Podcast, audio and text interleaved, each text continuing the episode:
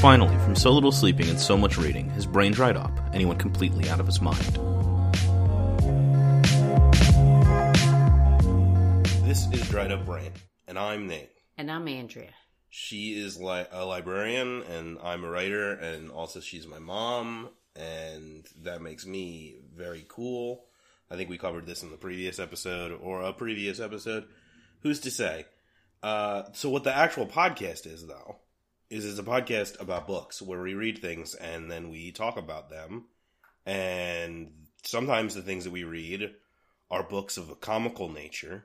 Occasionally, we'll read a, a novel of a graphical variety. And that's what we did for this episode. We read Volume 6 of The Sandman, Fables and Reflections. And yes, I know it's not a graphic novel, it's a trade paperback and a collection of previously published single issues, but I was doing a bit. And I'm not going to not commit to the bit. I'm sorry. I'll do a lot of things, but not committing to the bid is not one of them. And you can sue me, and you, you can come and rend the flesh from my bones and tear my head off and throw me into the ocean. And I'm sorry, that's just how it's going to be. Well, that's a very dramatic opening for this podcast, which is very dramatic in what we're talking about, which is volume six of Fables and Reflections of the Sandman series. It was published between 1991 and 1993, and it's six standalone interlude issues that have been compiled into this. Um, there's no overarching storyline. They're all independent, but there are some themes that are running through. One of them, there's a lot of stories about emperors and kings. There's a lot of stories that deal with Greek mythology, and there's very few stories that actually deal with the overarching plot of the Sandman series. Yeah, so um, I think it's nine issues actually. It's nine issues? Yeah, so it can be broken down into two overarching categories, and then there's two outliers. So, one, two, three. Four of the stories are categorized as distant mirrors. These are all stories that are named after months and deal with kings or just the idea of monarchy in general. And then three of the stories are called convergences. Convergences. And those are stories about people meeting and telling stories, and Morpheus does not really figure heavily into any of these, really. And and then the two outliers are uh, Fear of Falling, which is the first story, which is from a Vertigo preview anthology issue. This is like a short little story. And then kind of the centerpiece of this volume is the Sandman special, The Song of Orpheus, which is, of course, a retelling of the tale of Orpheus, who, if we learned in previous volumes, is Dream's son with Calliope, the muse. Well, I'm just going to start out by saying that I this is my least favorite volume in the Sandman series, and some of the stories I liked more than others, but I just really felt underwhelmed when I read this volume. Um, the, the stories are kind of weird and pompous, and they don't really fit into the sort of this aesthetic of the Sandman series. Um, I found it a very difficult volume to sort of find like what I really love about Sandman in it. Yeah, it's definitely probably the most uneven. I don't know. I think I feel pretty much the same way about this that I do did about Dream Country, except this is just longer. Like Dream Country is kind of the same way, where it was like about half the stories I liked. Like I liked Dream of a Thousand Cats, and I liked Midsummer's Night Dream, but I was, you know, if you're on Calliope and what's the one about Element Woman Facade? Yes. And like this, I feel the same way. There are there. I think there are stories in this volume that I are some of my favorites. The Distant Mirrors, I think, in general, are probably better than the Convergences. But like, I mean, we'll we'll get into each of them. But I mean, just off the bat, I I really like the first Distant Mirrors story, Three September's in a January. I think the second one, uh, or the I the second one is weaker.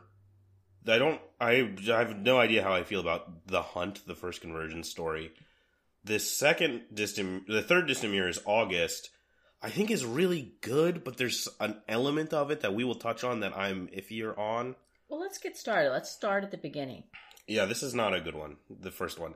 Fear of Falling from the Vertigo preview. It's written by Neil Gaiman, penciled by Kent Williams, who also inked it, colored by Sherilyn Van Valkenburgh, and then realize pretty much everything we've covered in Sandman is edit- as lettered by Todd Klein and edited by Karen Berger. And this one, it's very short. It's a story about a playwright and director who is getting cold feet as he nears a, a relatively major uh, production of one of his works, and he's going to basically ghost on everybody. And then he has a dream where he meets Morpheus, and the whole thing basically amounts to a follow your dream, shoot for the stars, and if you fall, you'll land in the moon type poster, but with Sandman. It was weird because that's what I thought. It was like uh, Morpheus was oddly like optimistic and uplifting, and he was like empowering this director to follow his dreams, which I kind of think like if that's a preview of what people if their first experience with the Sandman series, if they're reading this Vertigo preview and they're like, "Oh, this is Sandman. This looks good." And then they read the actual volumes, that's not the Sandman they're saying. You know, No. he's not a motivational speaker in in trying to be uplifting through 90% of the Sandman. And he looked really weird. Yeah, Kent Williams' art is um, very like sort of sketchy and abstract. It's it's not bad, I don't think, but it doesn't feel. It felt it feels out of step, especially with the rest of the art in this volume, which tends to hew towards sort of more realistic proportions and like um, portraiture. But I don't know. I, I'm not in love with this story like at all. I don't know if there's much to it, really. I mean, if you look at the Sandman that you see, like in the Ramadan story, where he has this very beautiful, um, almost stained glass inspired robe, and then you see this sort of chopped up looking. He looks like his face has been like de-articulated. It's just a really sort of unpleasant looking face that they give him, and he's kind of like he's supposed to be like inspiring this man, but he looks like a wreck. I mean, he, he Yeah, this weirdly, you know what's a weird thing about this? It reminds me of the art on like early Magic cards. yeah, There was like a lot of this this sort of style.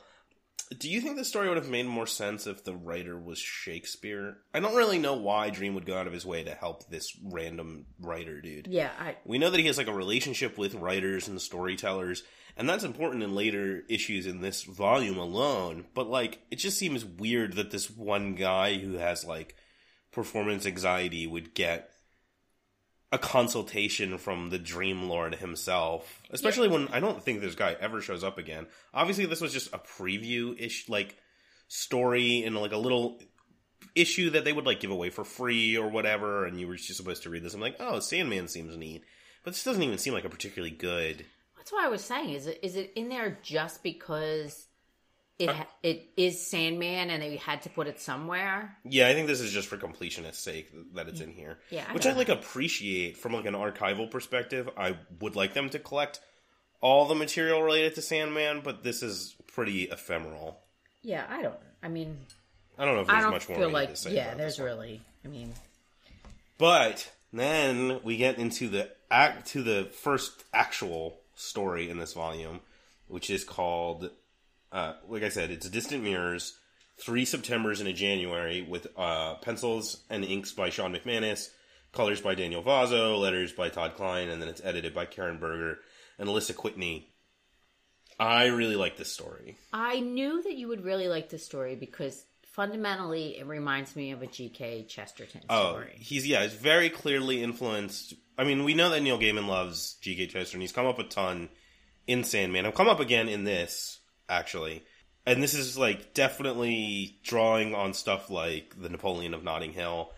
And this story is a sort of retelling, or it's a, a adaptation of the story of one of my favorite weird figures of American history, which is Joshua Abraham Norton, aka Emperor Norton, Norton the First, Emperor of the United States.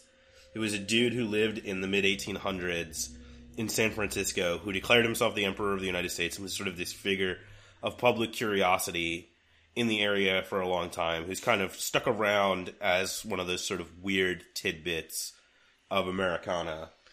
And so the way this story handles him is that just like in real life, he's had this really disastrous failed business venture that involved like shipping rice, I think. Uh huh. And in this story, despair and desire are sort of fighting over this guy in a very sort of like capricious god way that we've seen those two characters act before. And despair calls Dream to intercede in this, and he takes part in their contest, essentially saying like, I can keep this dude who's so obviously going to fall into one or both of your realms out of your clutches. And he does this by, you know, giving this dude a dream and a hope and instilling in him this idea that he is the emperor of the United States. And so the title comes from the fact that we touch in on this guy's life across three Septembers and a January as he, you know, lives as Emperor Norton the First and becomes this public figure. And then the story sort of culminates in this moment where he's called to some shop to do some business Right. and he encounters the King of Pain, who's like a reanimated zombie that it turns out Desire had created to try and tempt this dude with like a Faustian bargain for like a beautiful wife and power and riches, which this guy ultimately turns down because like the dream is enough for him. And he's kind of presents him as this sort of Zen like figure. Um, and then he dies. I think what's interesting is, I mean, you get to see a lot of the endless. You get to see despair and dream and desire all together interacting, which is interesting. I think it's also interesting because it shows a little bit of Death's ambition to mess with Dream. Mm-hmm. Now she's like involving desire in a in a bet that's going to affect the way Dream sees things. So I thought that was interesting. Well, yeah, essentially what this story serves hmm. as is a prequel to The Doll's House. At the end, Desire is so insulted by the way that Dream has like rebuffed their advances on this guy and fucked with them that they make the decision to do the scheme that they do in the doll's house by trying to trick Dream into killing one of his kin. Yeah, and I think this sort of the artwork is very sort of um it kind of reminds me of almost like if someone was doing a modern interpretation of like a Charles Dickens story and they were animating it. Sort of that style. I mean, I thought it was interesting. And you know, I like this idea. Like he does this again when he talks about the or when he does the Orpheus story, where he takes an existing story or an existing person, he inserts the endless into that storyline and creates a new story arch. It's kind of like what he did with the um, Midsummer Nights. Like you know the story of Midsummer Night, the play, the Tempest, and all these different Shakespeare elements. But then he inserts characters from the Sandman story into those into this different story and kind of makes a new kind of modern myth or modern fairy tale out of the story. Yeah, yeah. Also, uh, Mark Twain shows up in this. Yeah, that's true. Mark That's Twain true. is is friends with Norton in the beginning, and Norton praises him for his you know fabulous jumping frog story and gives him like an official commission as American storyteller. Um, and it's interesting because it's sort of like mirrors the relationship that Dream has with Shakespeare, but in like a much sort of goofier and more mundane way. Right, right. And I think it's also um, like Gaiman taking a nod to writers that inspire or interest him. So, I mean, definitely, like I said, G.K. Chesterton and Mark Twain. Yeah, yeah. I mean, like I said, I, I like the story a lot, but also I feel like it's kind of it's it hits a lot of my very specific like buttons. It's almost unfair. But I think it's almost like the story with Hob. I think like it's an interlude story. It's well written. It's well designed. It's very nice. It's attractive. And even though it doesn't push the main storyline, it fits in that genre. It feels like a Sandman story. It feels like a story about the endless. Some of the other stories later on, and like the first one, A Fear of Flying, they don't really feel like Yeah, they're in the Sandman world. yeah, th- yeah. I get what you're saying. Also, this one like very specifically recalls events from stories we've already seen, like explaining. I, I think this does a lot to make Desire in the Dollhouse more like less of a cartoon villain. I mean, it's still like, oh, they're being motivated by petty revenge, but at least we understand what happened, and it's not just like oh, desire is just cruel to dream Right. for no reason. Well, I kind of feel like with desire and maybe with um the one who delusion, the kind of Despair. despair. I feel like unlike death and dream, they are more sort of driven by their base desires. There's less Well, it's like- right there in the name. Right. It's kind of like they're more chaotic. And death and desire. I mean, death and, yeah, desire is probably more, less chaotic. But they seem like they're more in control of their own feelings and the things that they do. I think the endless exist on a spectrum um, based on how much they require human action. So, like, desire and despair are based entirely on human action and feeling. So they're the kind of the most like human in sort of like a venal, petty sort of way. And then you have death and um, destiny, who are concepts that exist independently for the most part of humanity, and they're sort of more mature, more detached.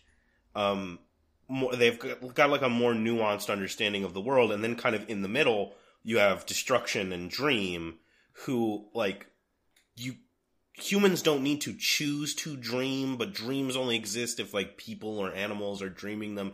And destruction is a thing that happens on its own, like nature destroys things, but also it's a thing that can happen through human interaction. So they're these sort of, mo- we see them as the most conflicted of them. Like Dream and Destruction, which we don't know a ton about him yet in the story, but we'll meet him in the next volume, and he shows up in the Song of Orpheus.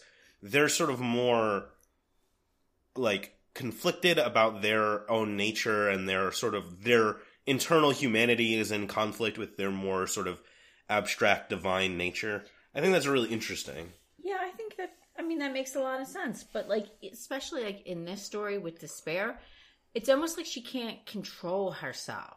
Yeah. Like death can scheme and she has this long game that she's playing and she's and despair's kind of like chaos like right there like there's no control like she wants like something to happen she wants despair to manifest and she can't like manipulate this man to get it she's almost like screaming and trying to terrify him into doing what she wants she can't she's not i guess she's despair. She can't reason with people but i feel like the base nature of some of the endless and their like impulse driven behavior makes like more chaos but some like one of the endless like death her sort of control and her like being so focused on her facilities like she's there and she's thinking and she's planning. She's like able to have like higher level thoughts almost like some of these are just kind of like physical embodiments of emotions that they can't really even control Yeah. No, I, I agree with that. Yeah, because like Despair's plan is just to make bad things happen to this guy and to not understand why he's not broken once those things happen to him. Desire's plan is much more, you know, like I said, it's it's to send this avatar to try and tempt him, and it's it's more complex. But I think that speaks, like you said, that speaks to their nature. Like despair is, it's a feeling of like bleakness and emptiness, and it's not like a subtle tool. Well, that's why I kind of get like more agitated at the things that sh- Death and Morpheus do because it seems like they're.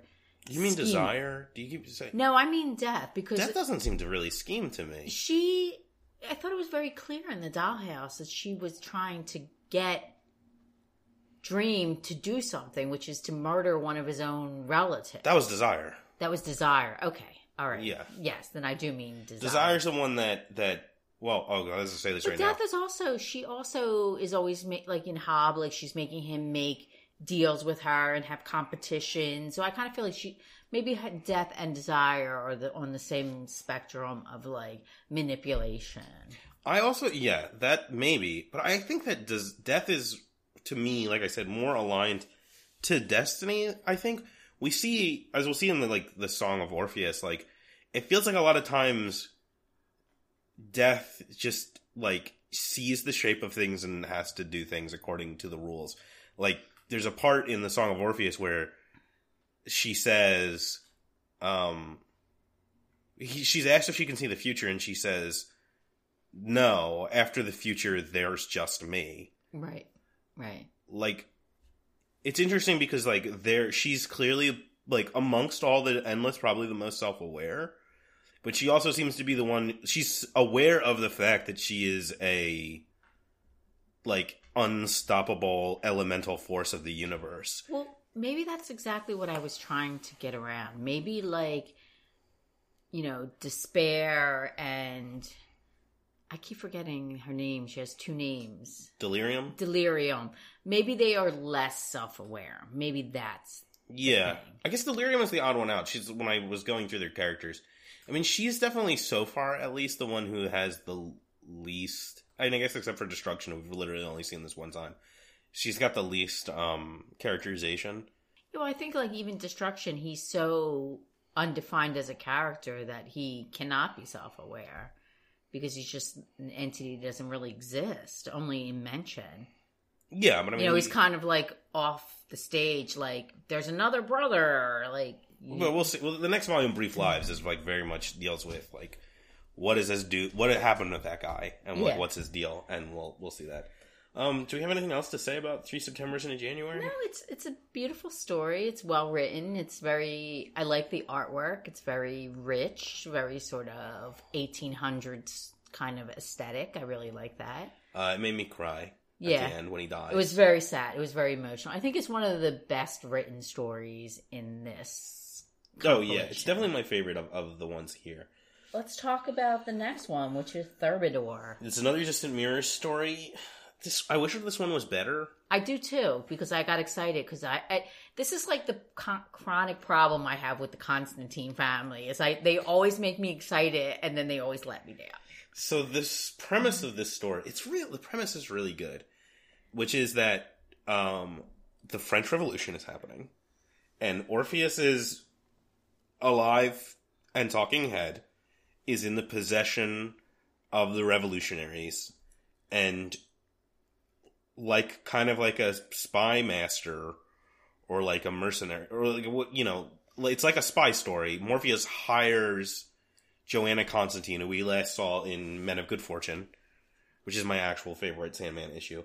Um, he hires her to infiltrate France and to retrieve the head of his son and return it to the like monastery where it's supposed to be.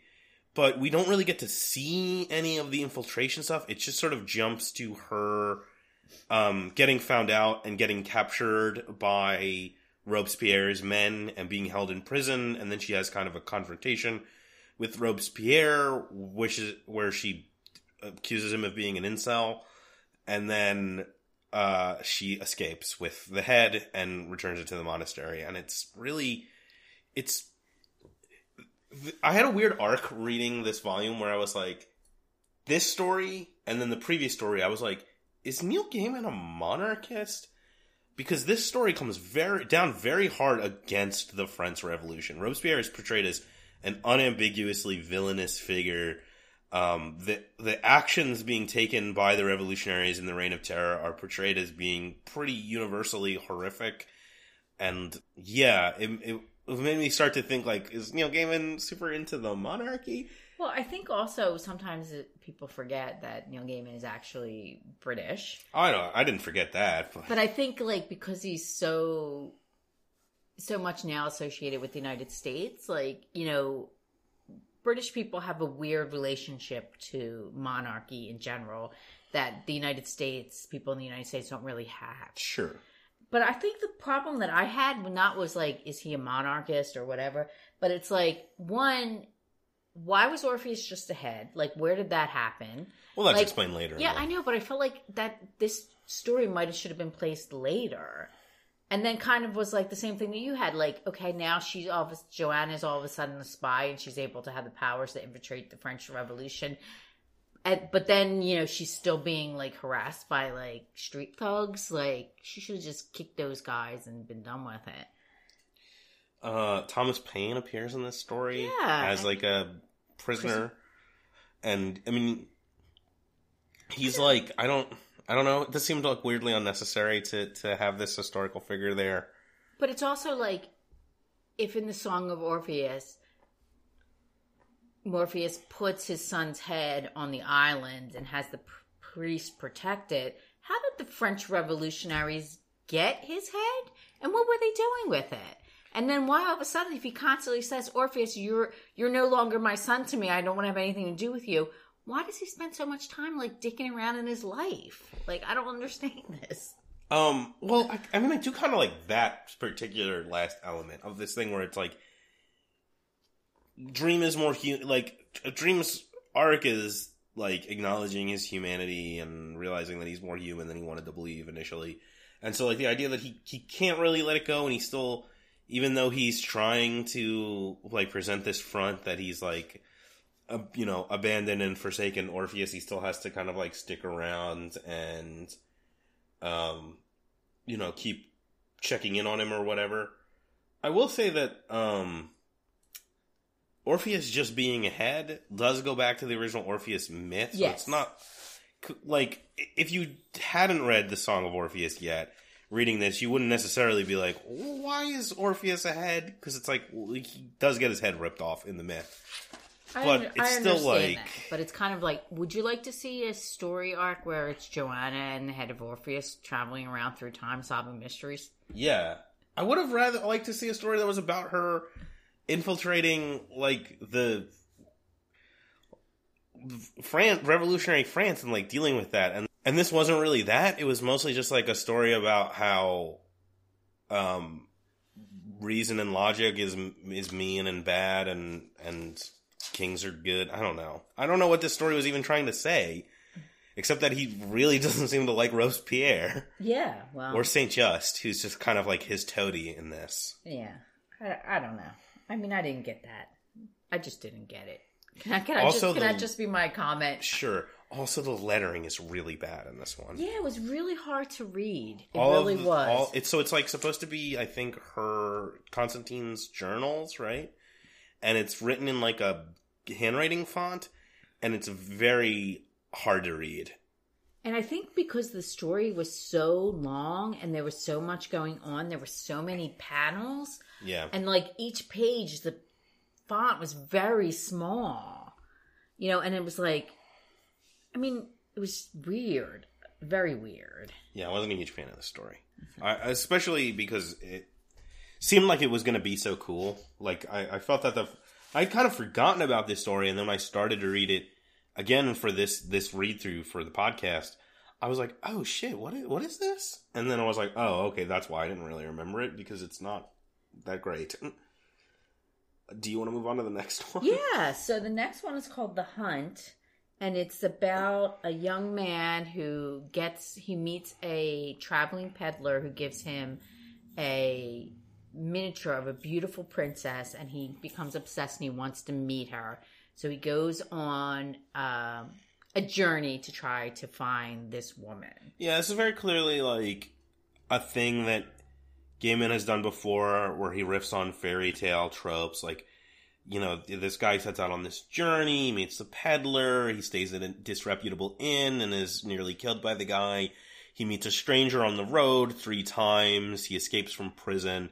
It's also all framed as a story being told in the present day by a grandfather to his granddaughter.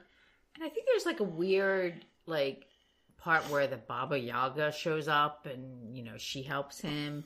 But you know what? I read this story and I was like, okay, this is Neil Gaiman riffing on this sort of fan- fantasy fairy tale element.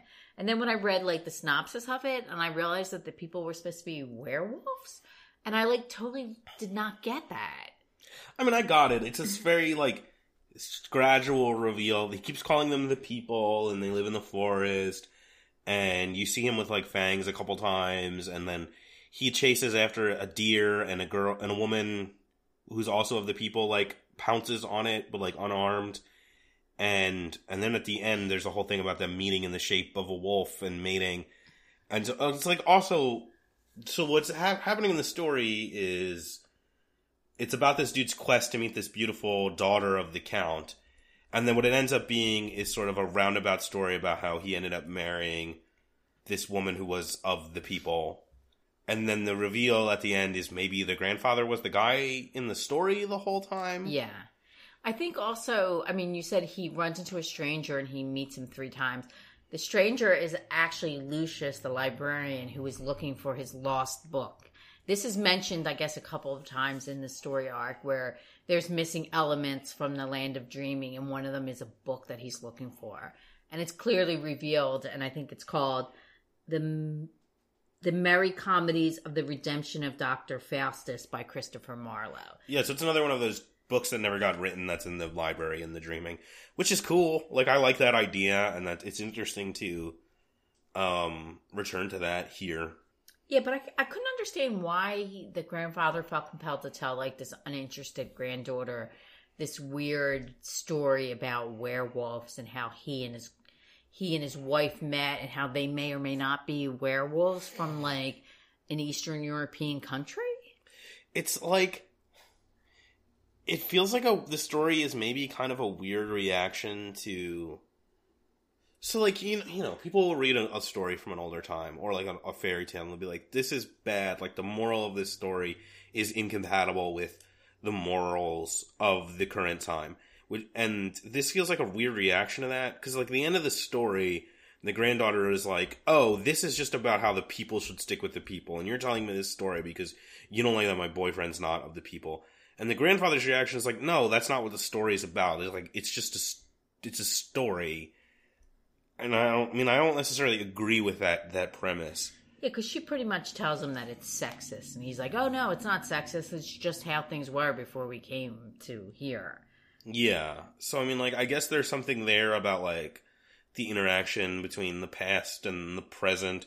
There's also another recurrence of the crystal heart imagery, Yeah, yeah. which I'm not sure where that's good, well, the relevance of that here, but but he has got the emerald heart of Koshchei the Deathless, maybe, or maybe he doesn't, and he pays the Baba Yaga with it, um, who helps him fly to the castle,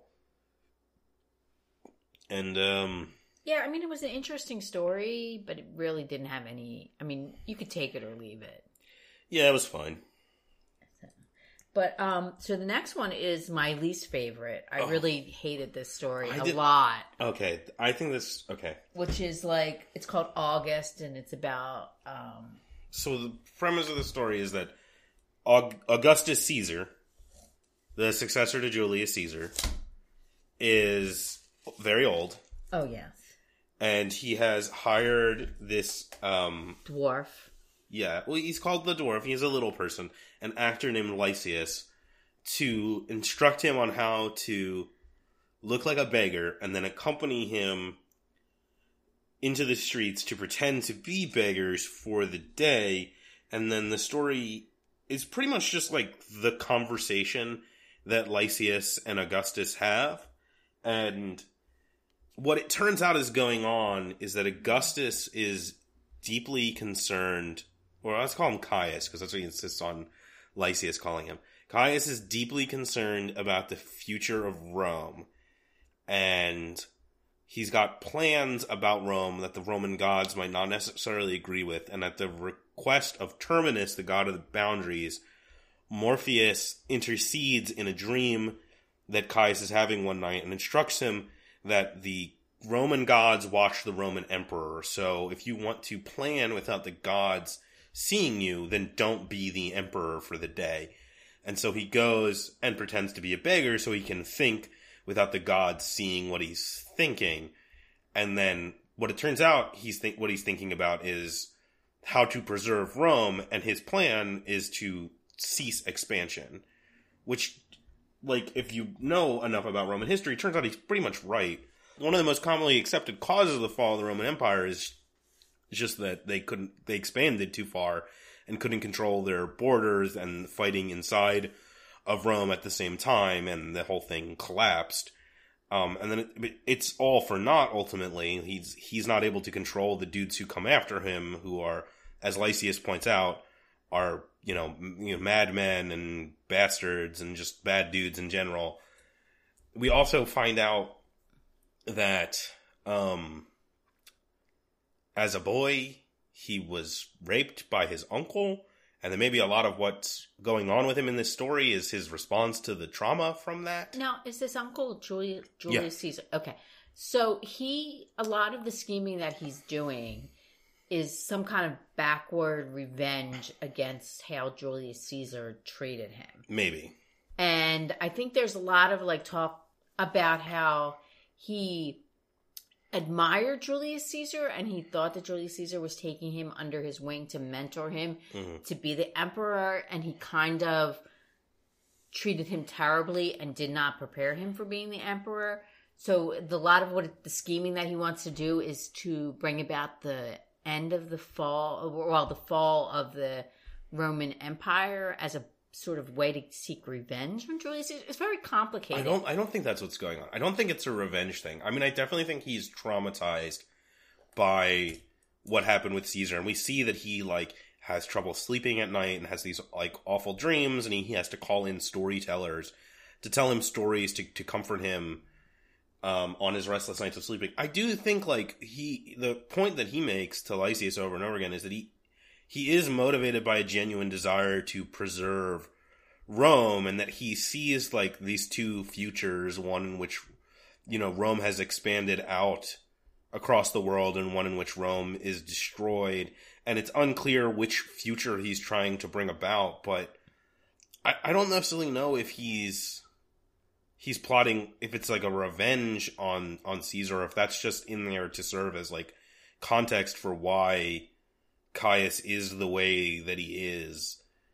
And There's a lot in this story about like what a leader is and what a leader needs to do, and and Caius talks about this idea that like he, the, if the people wanted to, they could just kill him, like they could just rise up and and remove him, or he could just give the republic back to the people, and about like the necessity for a strong leader. And then within the story itself, it sort of refute not refutes that, but it brings up this idea that like a strong leader is all well and good, but if the next guy is not as smart and as altruistic or as committed as the previous guy, then most of what the previous guy did isn't going to matter all that much. I I actually really like this story. I'm iffy on the the rape part. I don't know how I feel about that. But I think like this story is super relevant. Like there's this whole part in it where Lysias and Caius are talking about what it's going to be like after he dies. And they're bringing up this this idea that like the Romans would deify their former emperors. And he's saying like, "Oh yeah, when I'm going to be a, when I'm a god, when I'm dead, I'm going to be a god." And like that's what that's going to mean is that like all of my sins are going to be forgiven. And you know, they're touching on this idea of like how we handle the legacy of leaders and rulers and important men and the way in which we sort of whitewash their more awful actions and like recast a lot of those actions as being for the good of you know the republic. I think that maybe this just really you read this like right at the perfect time, you know, because this is exactly what happened. You know, we were dealing with the loss of a president, yeah. And you know, all the news was sort of positive, and you know, there were all these homages to the work that he had done, but no mention of like the endless wars that he had started, and it's almost like the same thing. My question is, what does this have to do with the endless? it just kind of felt like he wanted the same thing. He wanted to tell this story and he was telling this story, but it really wasn't relevant to the overarching storyline. okay well the problem with that okay so the, i think the thing with the distant mirrors is what they are actually all about are stories about the deaths of kings and i don't want to spoil anything but that concept's going to become incredibly relevant. Right. I understand that it, you know there's there's this preparatory ground laying Yeah. that's happening throughout the you know the first seven volumes of the Sandman until it comes to you know the sort of Mhm. the climax at the end. But I really kind of felt like I don't know. I don't know if I just didn't relate to it. It just wasn't interesting to me. I had like I have like a weird disinterest in anything that's Roman or ancient Roman. I you know, I read I Claudius, I didn't like it. I kind of feel like nice I Claudius reference in this. yeah, there is an there is an I Claudius, but it's it's kind of like maybe like you know people are like oh I don't like to read mysteries. Maybe I don't like to read books about Roman history. Maybe that's my like least favorite you know scenery that you can use in a story. I kind of felt like the artwork was kind of like grotesque. You know, they had these like fake boils, but it just like everything was like exaggerated and very like detailed, like physical deformities and weird sort of like The art's by Bryan Talbot. I really like the art in this. He also draws the Song of Orpheus. I think he does some like it's a very like frank and straightforward portraiture of like human beings, and, and they can be sort of grotesque and ugly, which I actually kind of like. But I also think he does a lot of interesting stuff when it comes to like the dreams and whatnot, and playing with the sense of space and scale, and like when Morpheus appears to Caius in his room, the like floor falls away into this endless series of reflections of the room, and like it becomes this like impossibly tall space with both of them sort of suspended in the air, and I think that's really cool. I guess I can understand why why he wouldn't like this story, and I, uh, like I said, I'm also sort of conflicted on it. But I think like the portrait of Augustus as a character is really compelling. It's this idea that like, okay, this is what a strong king is like, and he's he's scary, and he's he's conflicted, and he's not actually as powerful as he might be. And I definitely think it's easy to read the story as like, I don't know, it's it's. It, I think it's interesting that you can read his actions, I think, very validly in two different ways. One being that, yeah, he is trying to get revenge on Caesar, and his plan is to cause the fall of the Roman Empire. Or that his plan is an attempt to save the Roman Empire that no one else is going to understand and isn't going to work because ultimately, no matter how powerful he is, he's just one man, and men are flawed. Yeah, I mean, that's valid. I mean, that's all I can say. It, it I'm kind of like, eh, it wasn't for me. Okay. But I mean, I, I didn't have strong feelings about disliking it or, you know, or loving it. I was just kind of like lukewarm to it. hmm Okay. Well, yeah. You want to get into the next story? I guess? Yeah. So the next one is called Soft Places.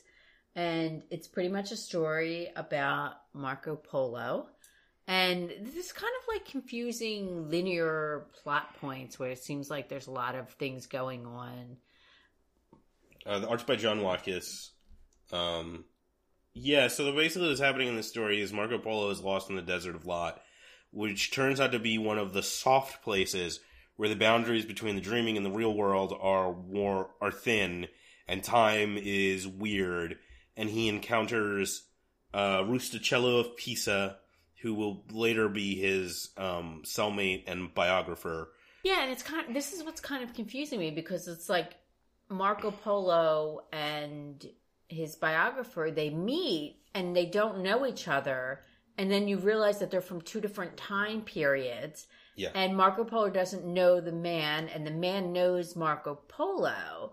And it's kind of like weird. And then at some point, like, Fiddler Green shows up and he's kind of like, You're in my spot. Like, and Yeah, so Fiddler's Green's there, and he is trying to take a break because Dream has some kind of new lady love, and he keeps having long walks through him, and he's he's tired of it.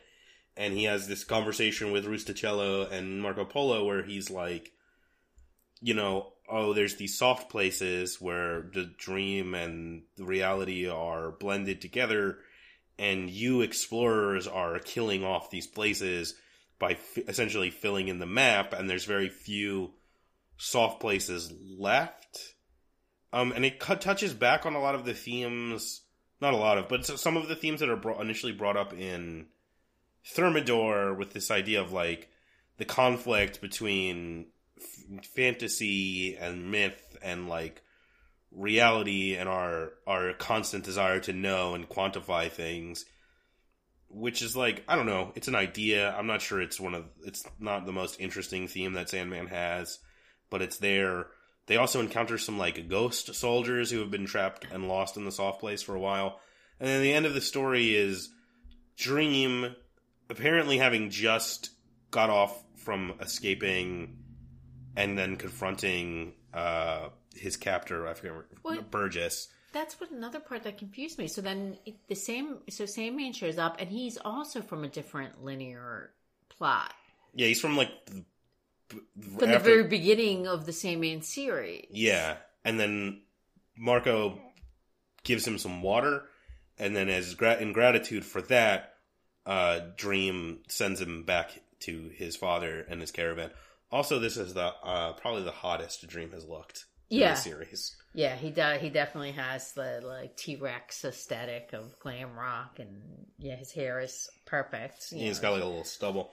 Um, He's a very masculine kind of Morpheus. I mean, this story's fine. I like the art. I like seeing more of Fiddler's Green. I mean, I think like Marco Polo and Rustichello Pisa are interesting figures, and I kind of think I, I would have liked again like the Thermidor story. Like, I feel like there's a more interesting Sandman story to tell about these two guys, especially in in relation to Fiddler's Green, who's like represents this like unattainable uh, goal of exploration. Like it's the paradise every sailor is looking for, and Marco Polo is like the sort of biggest cultural um, avatar of the idea of the explorer or the traveler. Like just having them meet up and like share stories around a campfire is fine, but I feel like it could have been more interesting. I do like the idea. I do like where this slots into Dream's character arc. Like we talked a lot about how part of why Vo- Volume One is so good is this gradual character arc of Dream becoming more understanding and forgiving, and this like moment of grace and mercy that he has with Marco Polo. Being part of that, I think works really well. But like, I don't think ultimately the whole thing was all that necessary. I thought it was interesting too because this sort of harkens back to the story of Princess Barbara and the cuckoo. Yeah, And it's very clear that the land that they're living in is one of the soft spaces that is being devoured and disintegrating. So, kind of like it shows you that there's this chaos, this sort of um, un, you know, unbalanced kind of activity that's happening in the dreaming where it's being restructured. He talks about this a little bit, you know, when he talks with um, in the doll's house about the people who can affect the physical format of the dreaming. And it seems like like Fiddler Green is saying this, so like things are happening, things are being restructured, what people believe, and it's almost like his concept of like that com- becomes American Gods, where like the more that the veil is taken away and there's less mystery in the world, the less chances that there, you know, you're going to have these sort of fantasies and these different worlds that can happen. So the more we know about the world, the less there is a chance that we're going to have a fiddler's green that we can go to. And I think that's interesting. Yeah, it is interesting. Um, yeah, I mean, it definitely fit. Like I said, th- this is this feels more like a Sandman story than than maybe some of the other ones in this volume do. Like it does fit with a lot of the general sort of theme and vibes, but it's, It's- also like It's meh. also weird that it's like of all the like people that you could put together, you would put Marco Polo and Fiddler Green together. But I'm saying it makes sense in that if you accept the idea that like Fiddler's Green is not just an idyllic, you know, pastoral land, but it's a very specific thing. Fiddler's Green is the place that people are looking for. And Marco Polo is the guy who goes to places. Right. Like that makes sense to put them together. But I don't know if this story is the most complete sort of exploration of that sort of connection and conflict. But I, I mean, I did like it. I'm always down to see more more Fiddler's Green because he's a great character. So let's get to the next part, which is kind of the Song of Orpheus, which is kind of like the nugget that's in the in this sort of chocolate bar, this like mixed nut bar of like weird stories.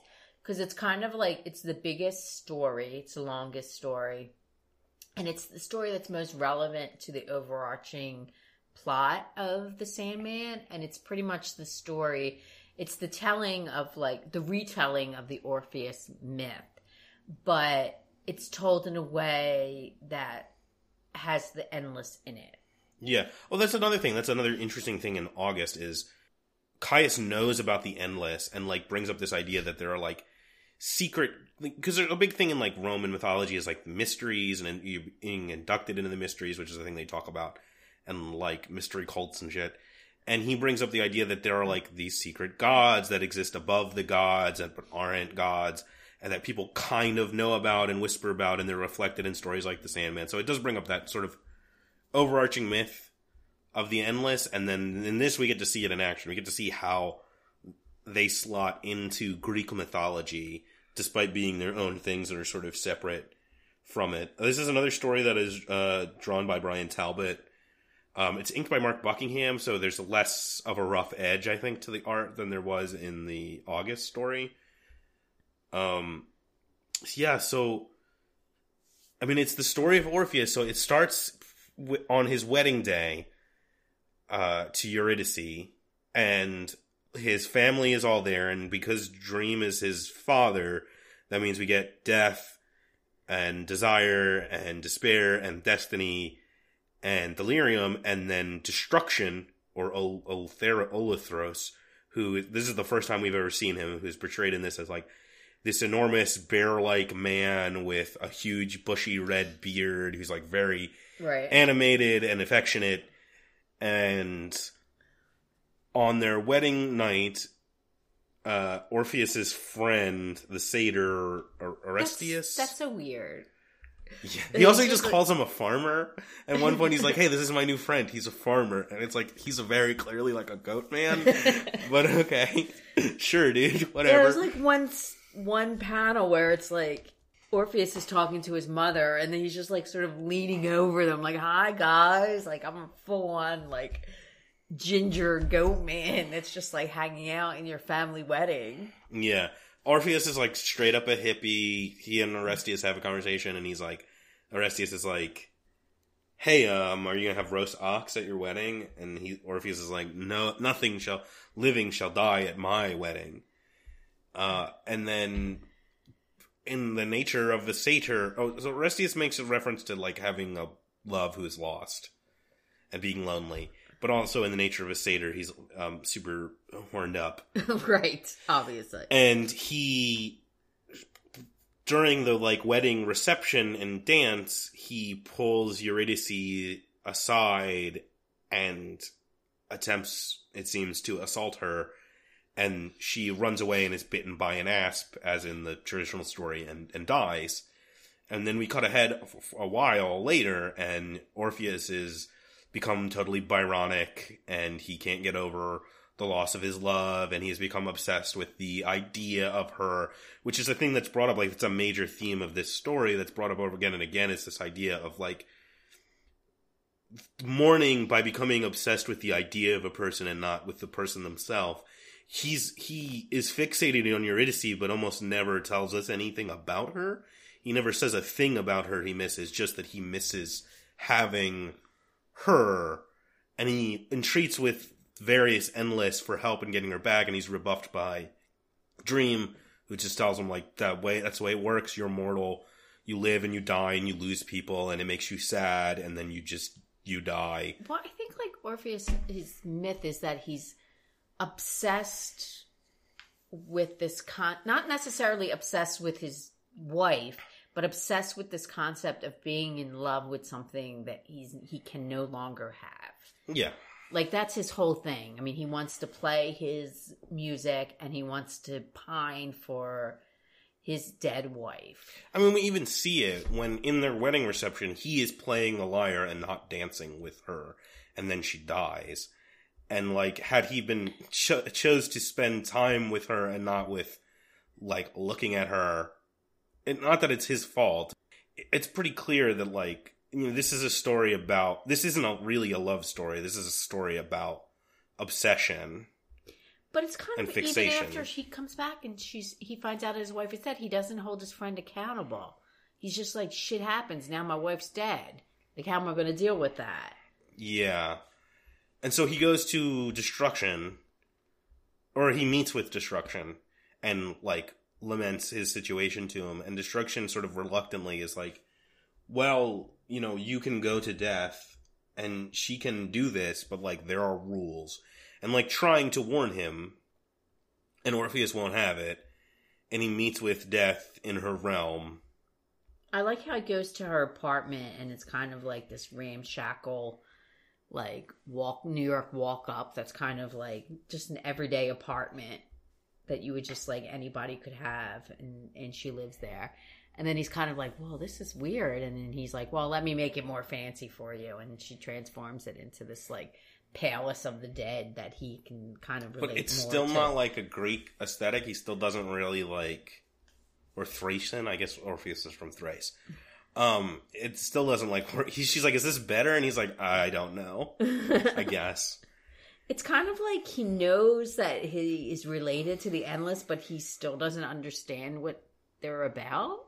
No, he's still he's still human.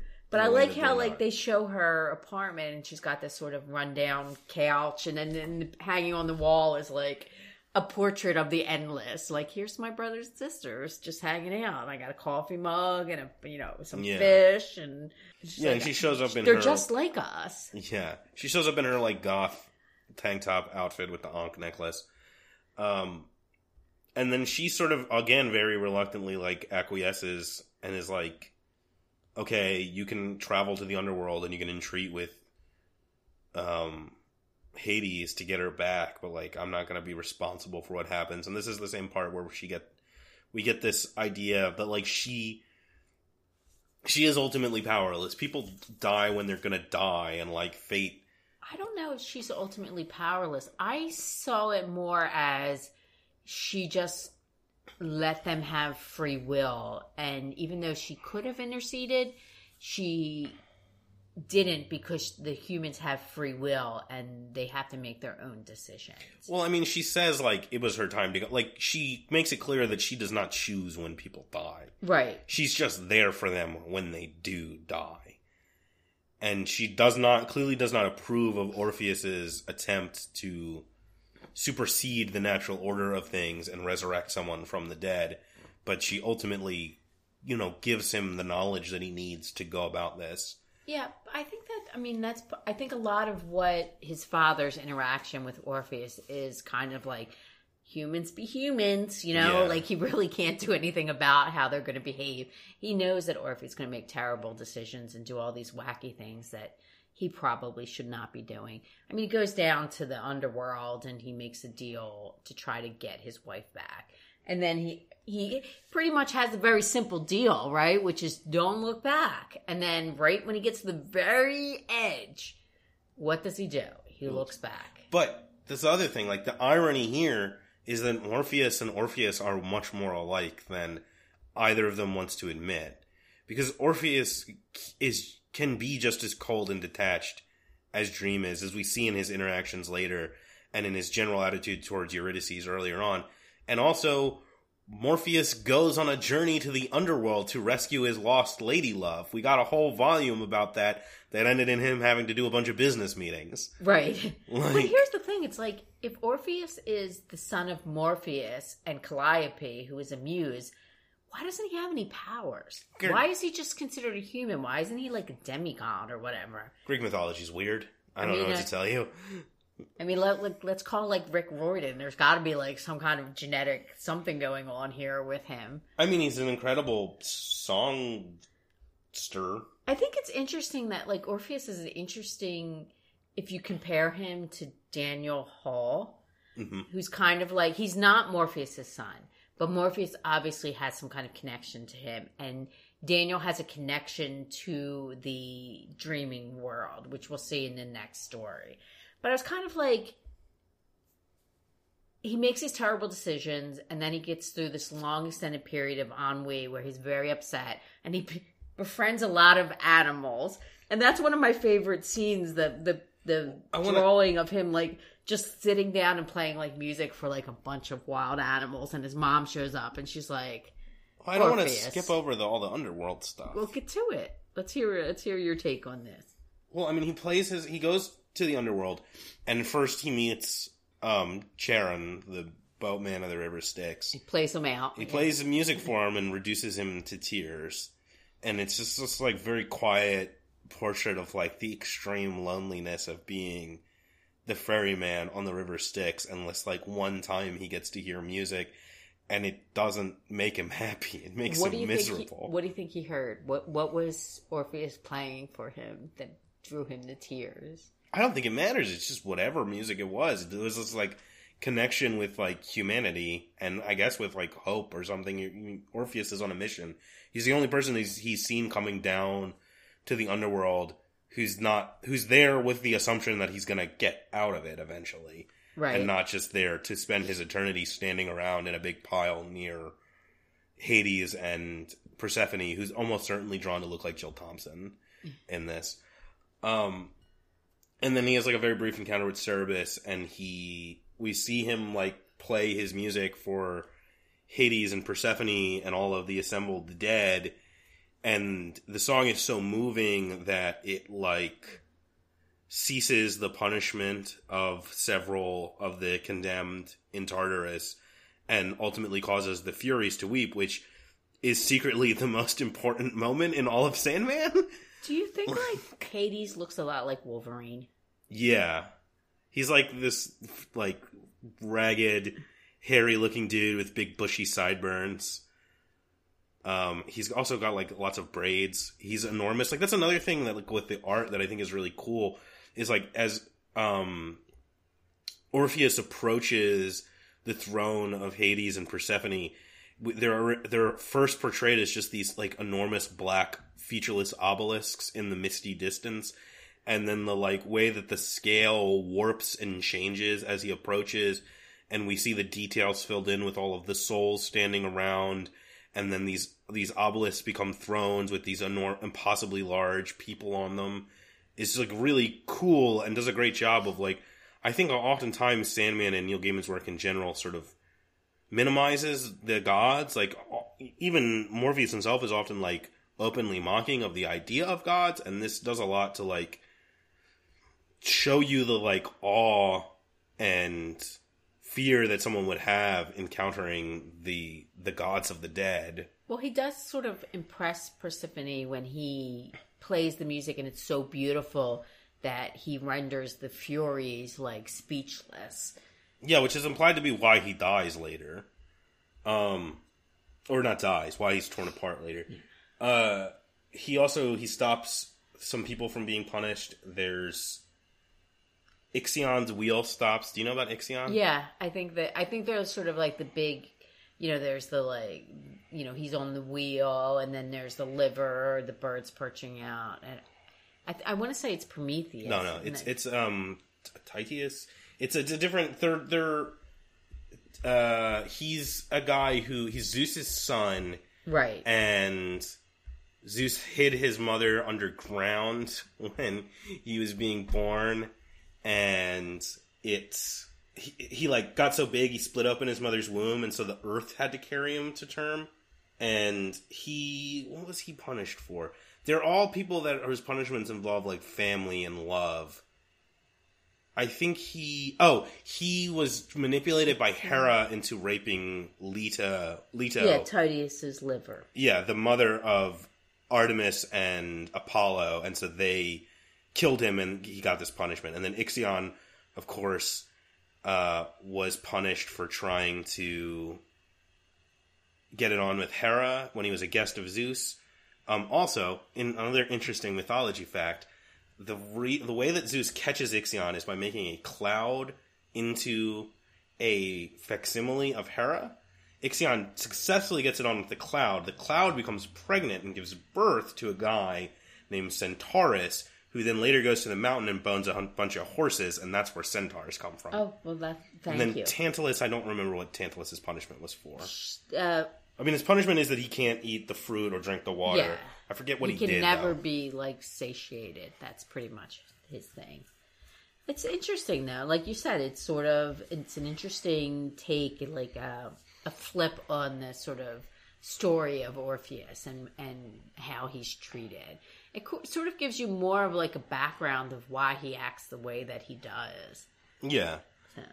And I so mean, he's he- upset because, in essence, his parents are divorced, and he doesn't have a good relationship with his father. And then when he has conversations with his father, his father just doesn't get him, and he doesn't understand that he wants to be a musician and he wants to find his dead wife. And his dad's like, "Come on, Orpheus, you got to get it together, you know. Like, Yeah. So stop he, living in the forest with your." 70 roommates that are all animals like you got to get your shit together Oh, that's the other thing we didn't talk about. Him, him and when Orpheus and him have a fight uh, about whether or not he can bring Eurydice back, uh, he is like, "You're not my dad. I'm not your son anymore." That's, Yeah. that's the end of their their conversation.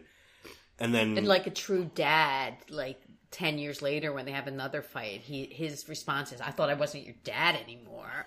Yeah. So the story opens with Orpheus having a dream where his head, where he's floating in the ocean and he's going to drown, and then ba- back in the underworld, he gets the the the thing like, "Oh, walk out of here, and your Eurydice will be your shadow, and do not look back." And he ultimately can't bring himself to look back, and the way. You know, the, in the initial myth, this is framed as just being like, you know, he loves her too much. To, he has to be sure that she's there. Whereas I think in this one, where it's very much about his obsession, it, it's he he thinks he's being clowned on. It's about him and his like perceiving of of people looking down on him, and his obsession with his own like failure and status as a tragic hero. That is ultimately what tra- causes him to look back. It's a, not an act of love; it's an act of selfishness that dooms him and her. And now that he's back on Earth, he can't be killed, and he has a con- his mom shows up and scares away all of his animal friends and they have she basically tells him that oh dad and i got a divorce conversation and then she tries to warn him that the bacchae or the maenads who are the like frenzied followers of dionysus or So why are they coming after him? Because of what he did in the underworld? um i mean i think they're just there by coincidence but the implication i think is that they've been driven there by the furies Right. And they're depicted as these sort of wild women with like flowers and ivy in their hair, and they Yeah. want to drink and eat and have sex and breastfeed bears. I mean, they're like a they're like the the repressed elements of like the feminine let loose as this sort of wild, untamable horde, and, uh, And they, they tear him to shreds. they just, yeah, they just rip him to shreds.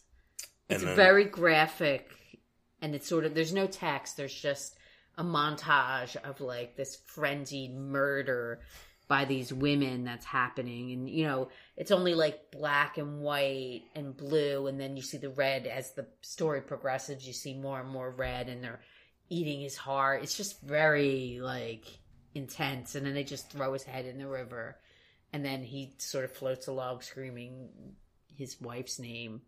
Yeah, and then that flows into the dream of him being lost at sea, and he's rescued by his, where he encounters his father, and they have the conversation where he's like, "Um, you're not my. You said you weren't my son." Yeah. And then he tells him that he's arranged for these monks to take care of his head, but they will never meet again. I thought it was interesting when when he yes when he washes up on the shore of the island. There's a panel and his it's like Orpheus's face and the same snake, the asp that had bit his wife, is right about to bite him as well. And then Morpheus steps on that and like intercedes and says, you know, like, no, you're not going to die. You're going to stay on this island.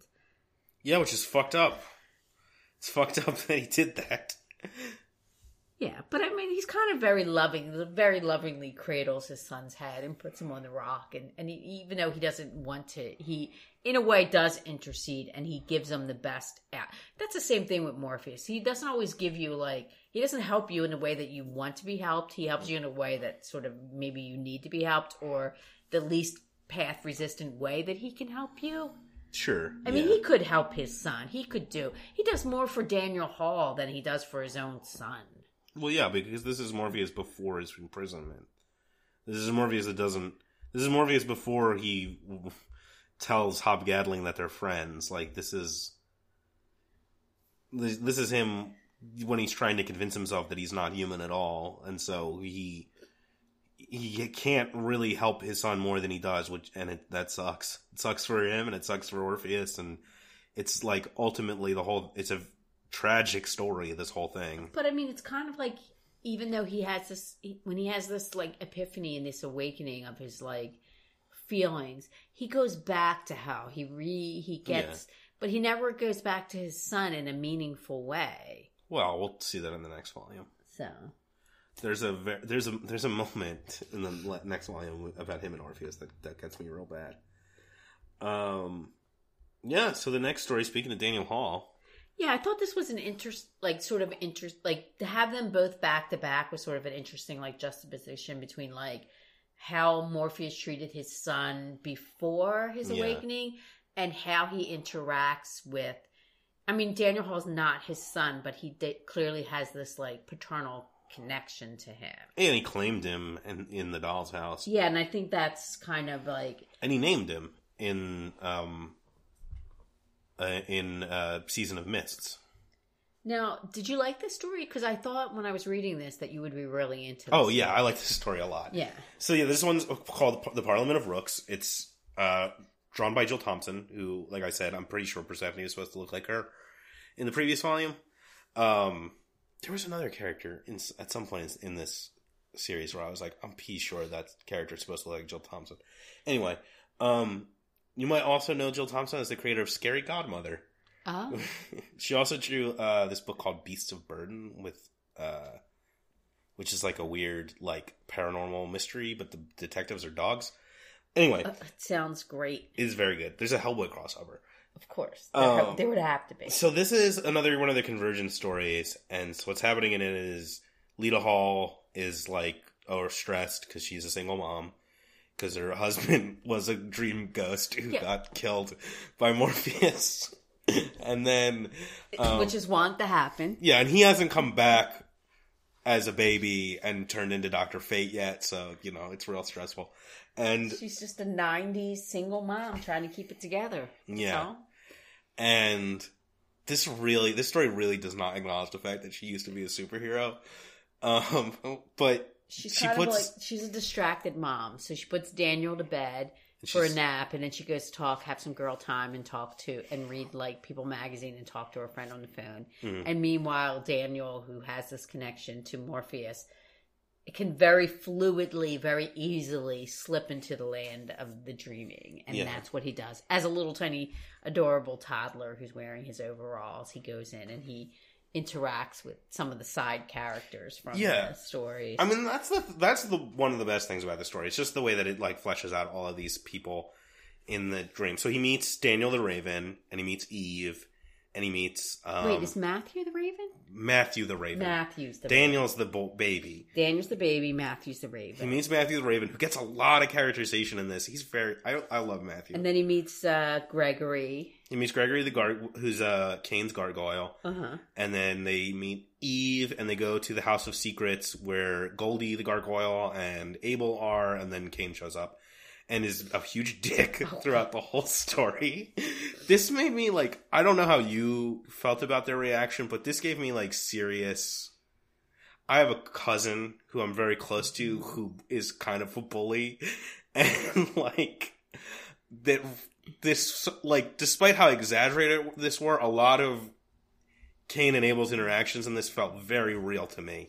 I don't It's know. Definitely, it's definitely more of like how siblings interact. yeah, But I think what's interesting about this is, is that this is exactly like you were saying. This is like a travelers meet at an inn and they tell stories. So all these people meet at Abel's house, and Daniel is the stranger who comes in and sort of implements this sort of storytelling sequence. Yeah, so we get both the three characters who are the um the old hosts of the horror stories. So Cain and Abel and Eve. They all tell a story. And so the story that Cain tells is about the parliament. He basically just informs us what a parliament of rooks is.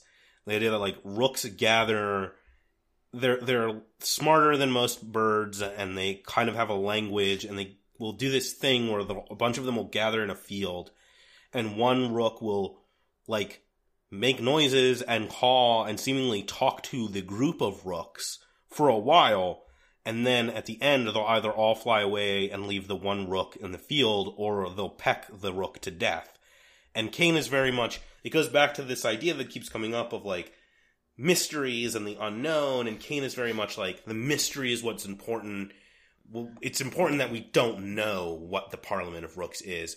And he's like agitated at the idea that like Abel knows and he might tell them. And then Eve tells the story of Adam's three wives. So we get Lilith, who was created with him, who was cast out for being too like uppity. Saucy. Yeah, and wanting to be on top, and she becomes the mother of demons. You know, that's like a classic apocrypha thing. And then there's Adam's second wife, who he sees being created, and he she's too human, and he's disgusted by her and his own humanity. And she doesn't have a name, and her fate is unknown. And then the third wife is Eve, who's created from his rib, and they eat the fruit together, and they're cast out. She grows old and is maybe the mother of Cain and Abel. And this is like a weird story because it's unclear which one of these Eve is or if she's any of them. It also brings up this idea that they're maybe all the same person because Eve tells the story and then she goes, or and then she goes, and some would say Adam was only married once, and they're also right. And we see at the end when she's like outlining who the three wives are, they all look like her, and she also very, it's also very explicitly connects them to the triple goddess and the kindly ones with Lilith as the um the mother, the unnamed wife as the maiden, and Eve as the crone. And we know, like, from other parts of the story that, like, the triple goddess, the whole point is there are three people and also one person. So she could just be all three of the wives. And, like, the idea is that Adam perceived them differently at different points in their life, and their relationship was different at different points in their lives. Yeah, that makes a lot of sense because it's kind of like the middle one is like Adam rejects her because he doesn't like how the sausage is made. Yeah, so it's like you you meet a person and there's this like intense connection, sexual or otherwise, and then like you you come into some sort of first conflict, and then you get to know a person and you become aware of all of their faults and flaws, and you see them as like a fully human being, and that can disgust you in a way, and then Adam and Eve eat of the tree of knowledge together and they come to know each other and forge a real connection once they've gotten past all of the bullshit before and they go off to live, you know, a super long time and have a bunch of kids and But I think you're right about the the the three faces of Eve, you know, like the Mm-hmm. famous thing. But I think there's a sort of um, concept that the kindly ones are like a woman in her phases of her life. Yeah. And I think that's what makes sense. Like, you know, he, in the beginning, Lilith is independent and I guess Adam is immature and he doesn't want a helpmate. He doesn't want an equal in his life. yeah. He wants to have this sort of very physical, sexual relationship with this woman. And then when she becomes more independent than he wants her to be, he rejects her. And then he takes up with a, a, a middle docile wife who is more like, um, fecund. I know you hate that word, but I that's hate that exactly what she is. You know, she's like, uh, you know, she has a physicality to him that he is uncomfortable with. And that's sort of like the same thing with a lot of men are kind of repulsed about like motherhood and things like that. They don't really, it's sort of like a secret to them that they're not fully comfortable with. And I think she represents that. And then he meets Eve, and Eve is sort of like the perfect wife. You know, she, they have an equal relationship, but it's kind of like, um, they're partners and then they grow old together and then they have their family and they start their life or whatever. And that even when they're cast out of the garden, they're still together because they're sharing that experience and they're mature. Yeah, yeah. Yeah, and it's like you can have this relationship, but you do need to sacrifice. Like they couldn't. Adam could not have his relationship with the Eve version of this person. Like they could not. That version of the relationship doesn't exist in the garden. They have to give up the garden in order to gain like the knowledge of each other and themselves that they need to have like a more stable and realistic relationship, as opposed to the sort of unstable versions that we see with the Lilith and the unnamed wife. I think also, I mean, if you talk about this concept that the genesis of Christianity is the bringing together of a lot of mythologies, then the story of Eve is almost like the beginnings of like integrating like a matriarchal society into the values of Christianity. And I think that's sort of the genesis. A lot of what Sandman and the kindly ones, which become more important starting at this point and moving forward, Mhm. is it deals with sort of the matriarchy of like mythology and popular culture and sort of brings in I mean we saw that with Barbara and her quest and you know with the you know the witches and things like that that there's sort of this element that's now starting to come together that's sort of gelling which is this like the importance of the female mystique almost in the plot points of the sandman. And i think you see that with sort of lyta where she's sort of she's indulging her like you know this me time that she's having where she's just being like a woman and not being a mother. And while she's doing this while she's indulging in her feminine like you know side that she can't express as a mother her son is off in the dreaming having this weird story time with the and you know just sort of interacting with gargoyles and and meeting siblings who have the strangest relationship. Yeah, so then the third story is Abel's story, which is essentially his origin. Um, he frames it as like a children's story with the little endless, and it's drawn in this like cutesy style. And what he basically says is, he kind of Pollyanna's it over for you know he he makes it child friendly in that he says like we're brothers and we live next door to each other in different houses and yeah, so he basically tells the Cain and Abel story that uh, Cain kills Abel. Um, and there's this thing where he's he says that he offered he doesn't even say God he says like the Lord of the land. And like he offered him the sheep and he liked it because it was fluffy and funny. And he was like no he liked it because it was warm blood and it was a sacrifice. And which kind of re- reframes like what Abel what Cain does because it's like okay then he attempts to gain favor through a sacrifice but because he has no sheep he sacrifices the only other living thing that's important to him which is his brother which makes Cain much sadder than he I think Yeah. wants you to think he is. because he kind of he describes himself as like a vegetable farmer Well, yeah. Well, the, the actual idea, right? I think if you read the Bible, it's pretty clear that it, it was a it was a text written by a shepherd culture who were suspicious uh, at, of the farmers around them, so they made them evil. well, what do you think about these little endless babies It's cute.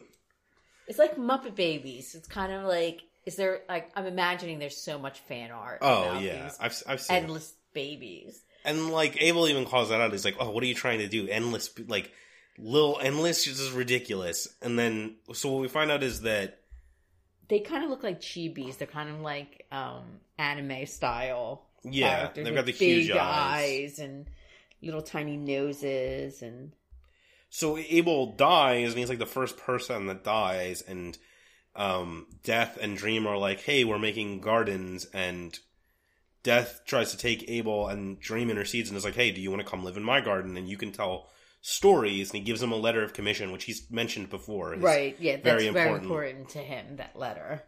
And then he gets lonely, and, and Dream gives Cain a letter of commission and has him have his own house where he'll tell mysteries, and then they'll be together, and it's sweet. And it's like, ah, Abel still loves his brother, even though he's the biggest fucking asshole in the world, and he keeps killing him and being super mean to him. And then he promptly kills him and says, "I'll be over for dinner tomorrow. It's your Yeah. turn to cook." It's very sweet, though, I think, even though he kills him.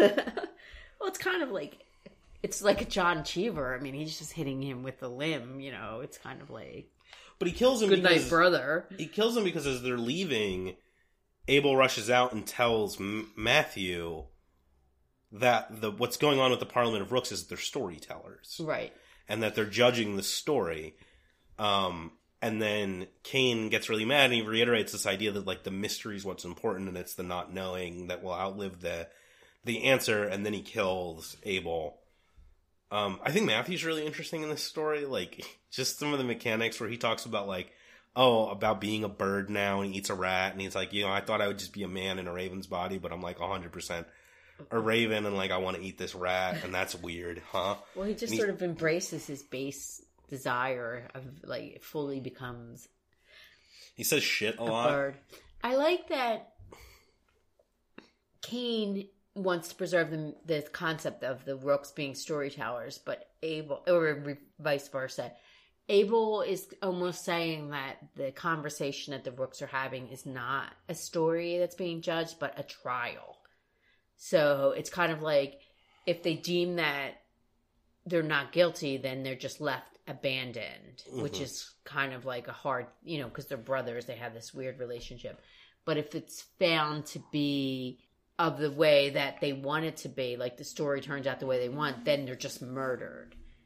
Yeah, it's still like there's still a mystery is the other thing. Like even though Abel tells them that they're storytellers, it's still unclear exactly how that's working or what it means if the story is good or not.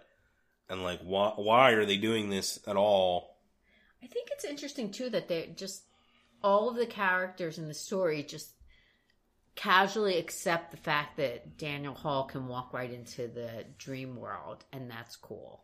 Well, Matthew's confused at first. At first, he's like, "Oh, I thought he was a dream," but then he like wasn't talking. I guess he's just a baby. yeah. Well, I thought that was more like him not really understanding things anymore because he's not quite human anymore. I think he still just doesn't fully understand how the dreaming works because he's like, I, it makes sense for him to just be like, okay, I guess babies can sh- show up. It's not any weirder than anything else that's happened here. Like Thor was over for dinner like a week ago. Like Yeah. whatever. Well, I don't know. I mean, I thought it was interesting, and I think it it mildly pushes the story forward. If anything, it sort of reinforces the value of Daniel to Morpheus. Yeah, Morpheus is not in this at all, other than being a little tiny baby, little Yeah. endless in it. But Yeah, I like that one. pretty good. I liked that one a lot. I liked that one. I liked all the the weird storytelling and I like all the characters. I like all the dreaming characters, and I'm glad every time we get to see more of them. Like even in the hunting, which I didn't love, I liked that we got to see more of Lucien and him like trying to deal with this problem. Like I got to do this before my boss finds out. Yeah. out. And then at the end, having to go to his boss and being like, "Look, I I goofed up. You need to intercede here, or we're never gonna get this book back." And then, so the final one is Ramadan, which I think is the one that's talked about from this volume the most. It's Yeah, the most well known. And it's kind of like it's one of those stories where there's a king and he makes a deal with Morpheus. Yeah, so the, the art's by P. Craig Russell, and so the, the concept of this story is that uh, Caliph Harun al Rashid uh, is ruling over Baghdad, and it's this very um, mythical, folkloric, like hundred thousand and one Arabian Nights version of Baghdad, where it's full of all of these fantastical things that are just happening constantly, and it's this beautiful city. But Rashid is obsessed with the end, with impermanence, with the fact that eventually the city will be gone and it will fall, and the walls will turn to dust, and everything will be forgotten, and everything he's done will be, you know, of of little importance. And it goes back to the ideas from like August, like this is like a king who is obsessed with his own death and with the future of his kingdom, and he's inconsolable. And eventually, he comes up with this plan where he takes the this like orb that King Solomon created, full of demons that he captured and threatens to release all the demons unless Dream intercedes. And Dream shows up and he makes a deal with him where he basically he gives him the city, which Dream preserves in a bottle. And so it's like this idea that like this mythical version of Baghdad existed and then became mythical because it was given to Dream, and that preserves that version of the city forever, while the real city becomes drab and mundane, and as we see at the very end of the story, like this bombed out war zone. You know, obviously this is a story from the '90s, so it's like responding to a lot of like the the tension in the Middle East and the Gulf War, and like it brings up this idea of like it reverses the sort of way that myth works in the real world, where it's like you mythologize a real place, but this is like the real place becomes the mythology and it becomes this sort of like unattainable goal that can exist in everyone's mind no matter how awful the real place becomes. And you know it's very much a, a very in a very neil gaiman way it is a story about the the power of stories but it's also a story about like what happens when you when you become obsessed with the end and like he ends up having he's so obsessed with the end of this beautiful city that he ends up arranging it himself and again like rashid like so many other characters in this volume is ultimately a tragic figure I I liked aesthetically. I thought this was the most compelling artwork in the whole entire volume. I especially love the depiction of because you know how like Morpheus is depicted in the style of who he is interacting with. So he has this long um, black and white coat that's like covered with embroidered flowers, and the colors are very much like um, the rugs and the aesthetic and the ceramics of that culture. Mm-hmm. And I think that's very interesting. And I really like the way that when he was going through Baghdad and he was showing Morpheus the wonders of Baghdad, it was beautifully colored, beautifully rendered compared to what Baghdad looks like after the deal. And it kind of reminded me when he put the city in that bottle that you know that whole thing about Scheherazade and the storytelling culture, you know the the history of storytelling in that culture was sort of like you said, was like preserved in this actual physical city, so that when people talked about like Aladdin and the Arabian Nights, and there's a mention of the flying carpet, that all of those things are preserved in this sort of symbol of what people think that world look like. Yeah, it goes back to the ideas that are brought up in Midsummer's Night's Dream, in the same way that that story recontextualizes the play as like a metaphysical. What did I call it? A metaphysical nature preserve for fairies.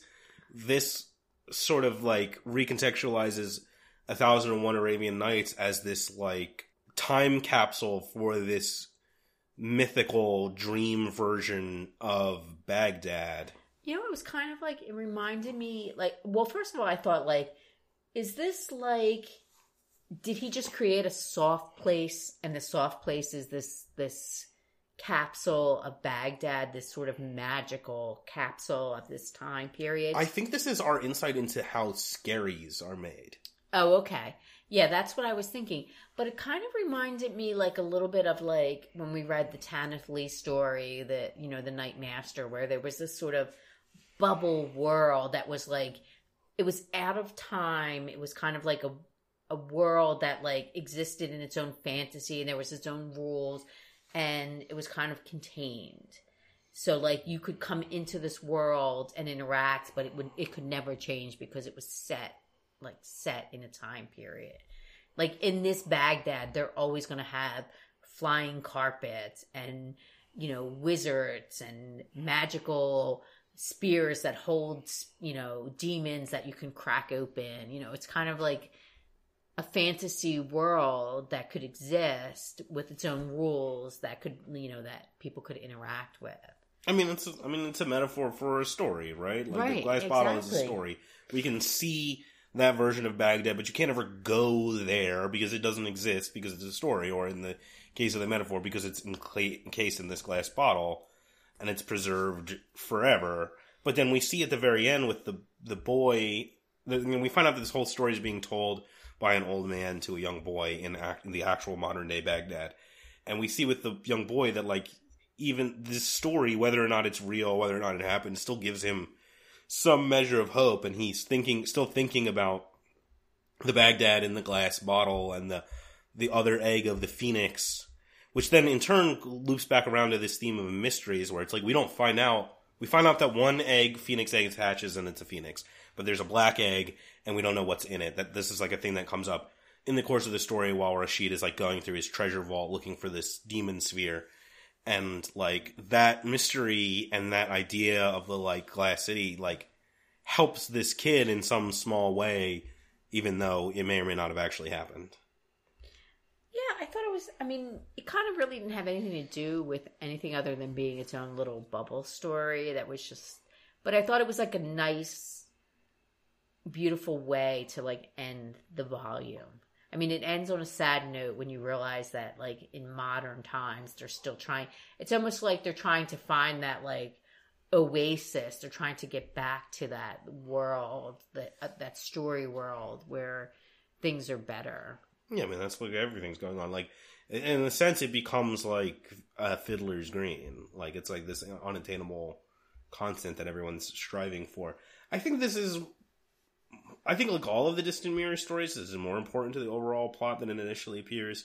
I think there's more of a connection between uh, Rashid and Dream than it initially appears in this volume. Right. Like I think as we will see in in towards the end of this story that all of these kings in this volume are essentially reflections of Morpheus in some way.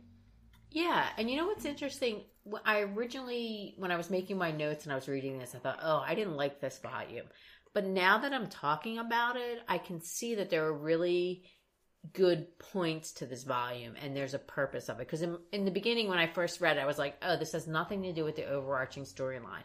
But now that when you sort of dissect it and you get into the nuances and the subtleties of the storytelling that's going on, you realize that it really does have a lot to do with what's coming up in volume seven and then finally towards the ultimate end of the series, which we're coming up to pretty quickly. Yeah, yeah. So, so I mean, I thought it was originally a disappointment, but I kind of feel like it wasn't. Yeah, I like I said, I think it's uneven, but I think there's a lot of good stuff here. I think the problem with this is like if you had never read Sandman before and you just got to this volume, it would feel. I think it would feel weird and it would feel like a disappointment because all of this stuff like requires context from later on, which is cool. Like I like like being able to read the later volume and have stuff click together. But like as it is right now, it is just this weird like okay, why why are we talking about all these kings now? See, I think thing is, I might have. It might have been interesting if there was an edition where the volumes were put together consecutively and the interludes were interfiled into the other story. So they showed up at the point where they're supposed to show up.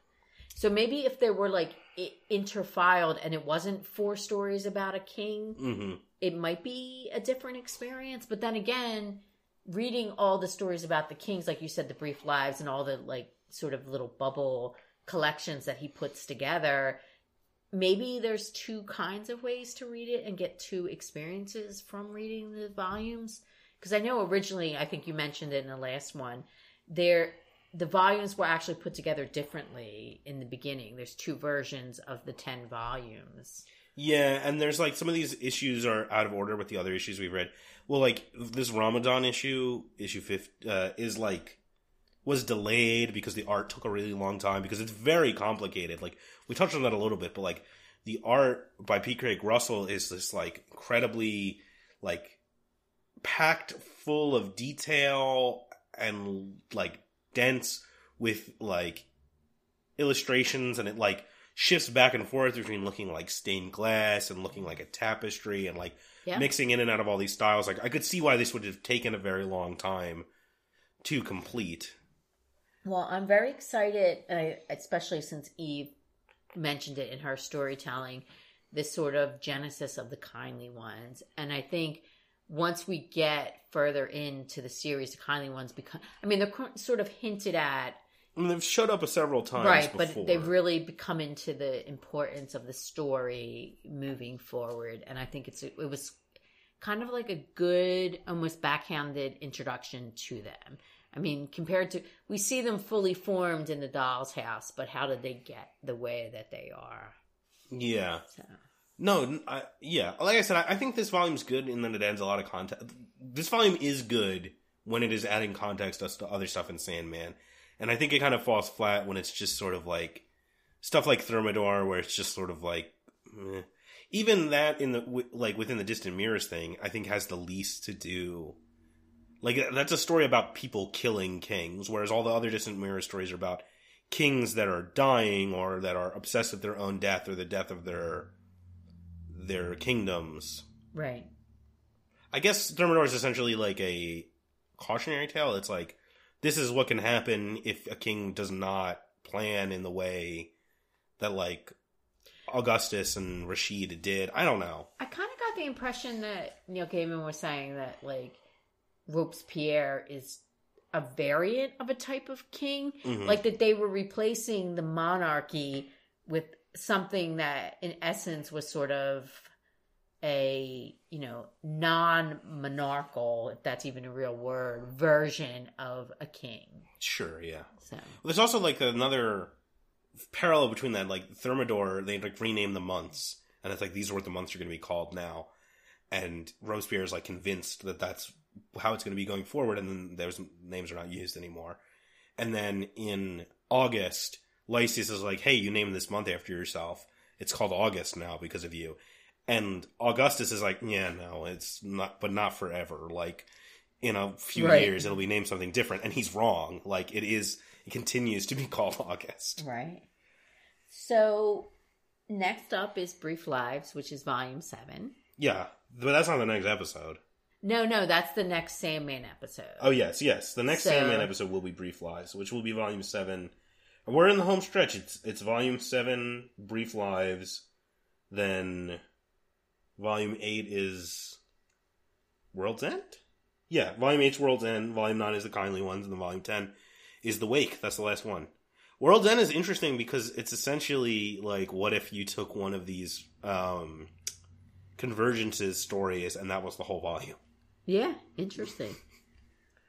Uh, so we see him like it's cool to see him playing around with that structure here, and then doing a much it on a much grander scale later on. But before that, we have to deal with Brief Lives, which should be cool. Um, and then before that, Now, I don't remember what we had decided, so it's going to be a mystery to me. So why don't you reveal to us that we're doing a novella? I know that. yeah, we're doing another novella. We are going to be re- talking about All Systems Red by Martha Wells, which is the first book in the Murderbot Diaries. It won the Hugo Award for novella. Yes, yes. in 2018, right? She's an interesting writer because she has a really um, great reputation as a fantasy young adult writer. So this is her first big breakout science fiction. I'd never read any of her stuff before this. I mean, I don't read a ton. I don't read a ton of young adult stuff, which is, um, I don't know, maybe a. Oh, you know what? I did actually read a thing she wrote before. I think she wrote a Star Wars novel that I read. I Um. I think I talked briefly about this because I had read the novella previously to this. One of the things that I really liked about it, it has a level of sophistication in that it's one of those science fiction stories where it's not front heavy on explaining the world building. So you're kind of dropped right into the novella, and you have to, as a reader, be sort of invested in picking up the hints that she puts in there about what is actually going on. You know, about you know what is this world about? There, what robots? What what is the things that are going on in this world that she builds? And I think that's a very interesting, smart take on like a modern science fiction story. yeah well, tune in for the next episode, and you'll get to hear us talk about that. Um, I know you're saying you're saying, oh, you know what we need is more of the hosts of Dried Up Brain talking about world building. There's definitely not enough of that on the internet, so get excited for more of that. What more world? bu- I'm saying I- it's a topic we return to a lot. Can I talk about world building if I don't talk about Cytine? yes? Spoiler, Spoiler alert. alert. Stay tuned. And sweet dreams. Bye, everyone.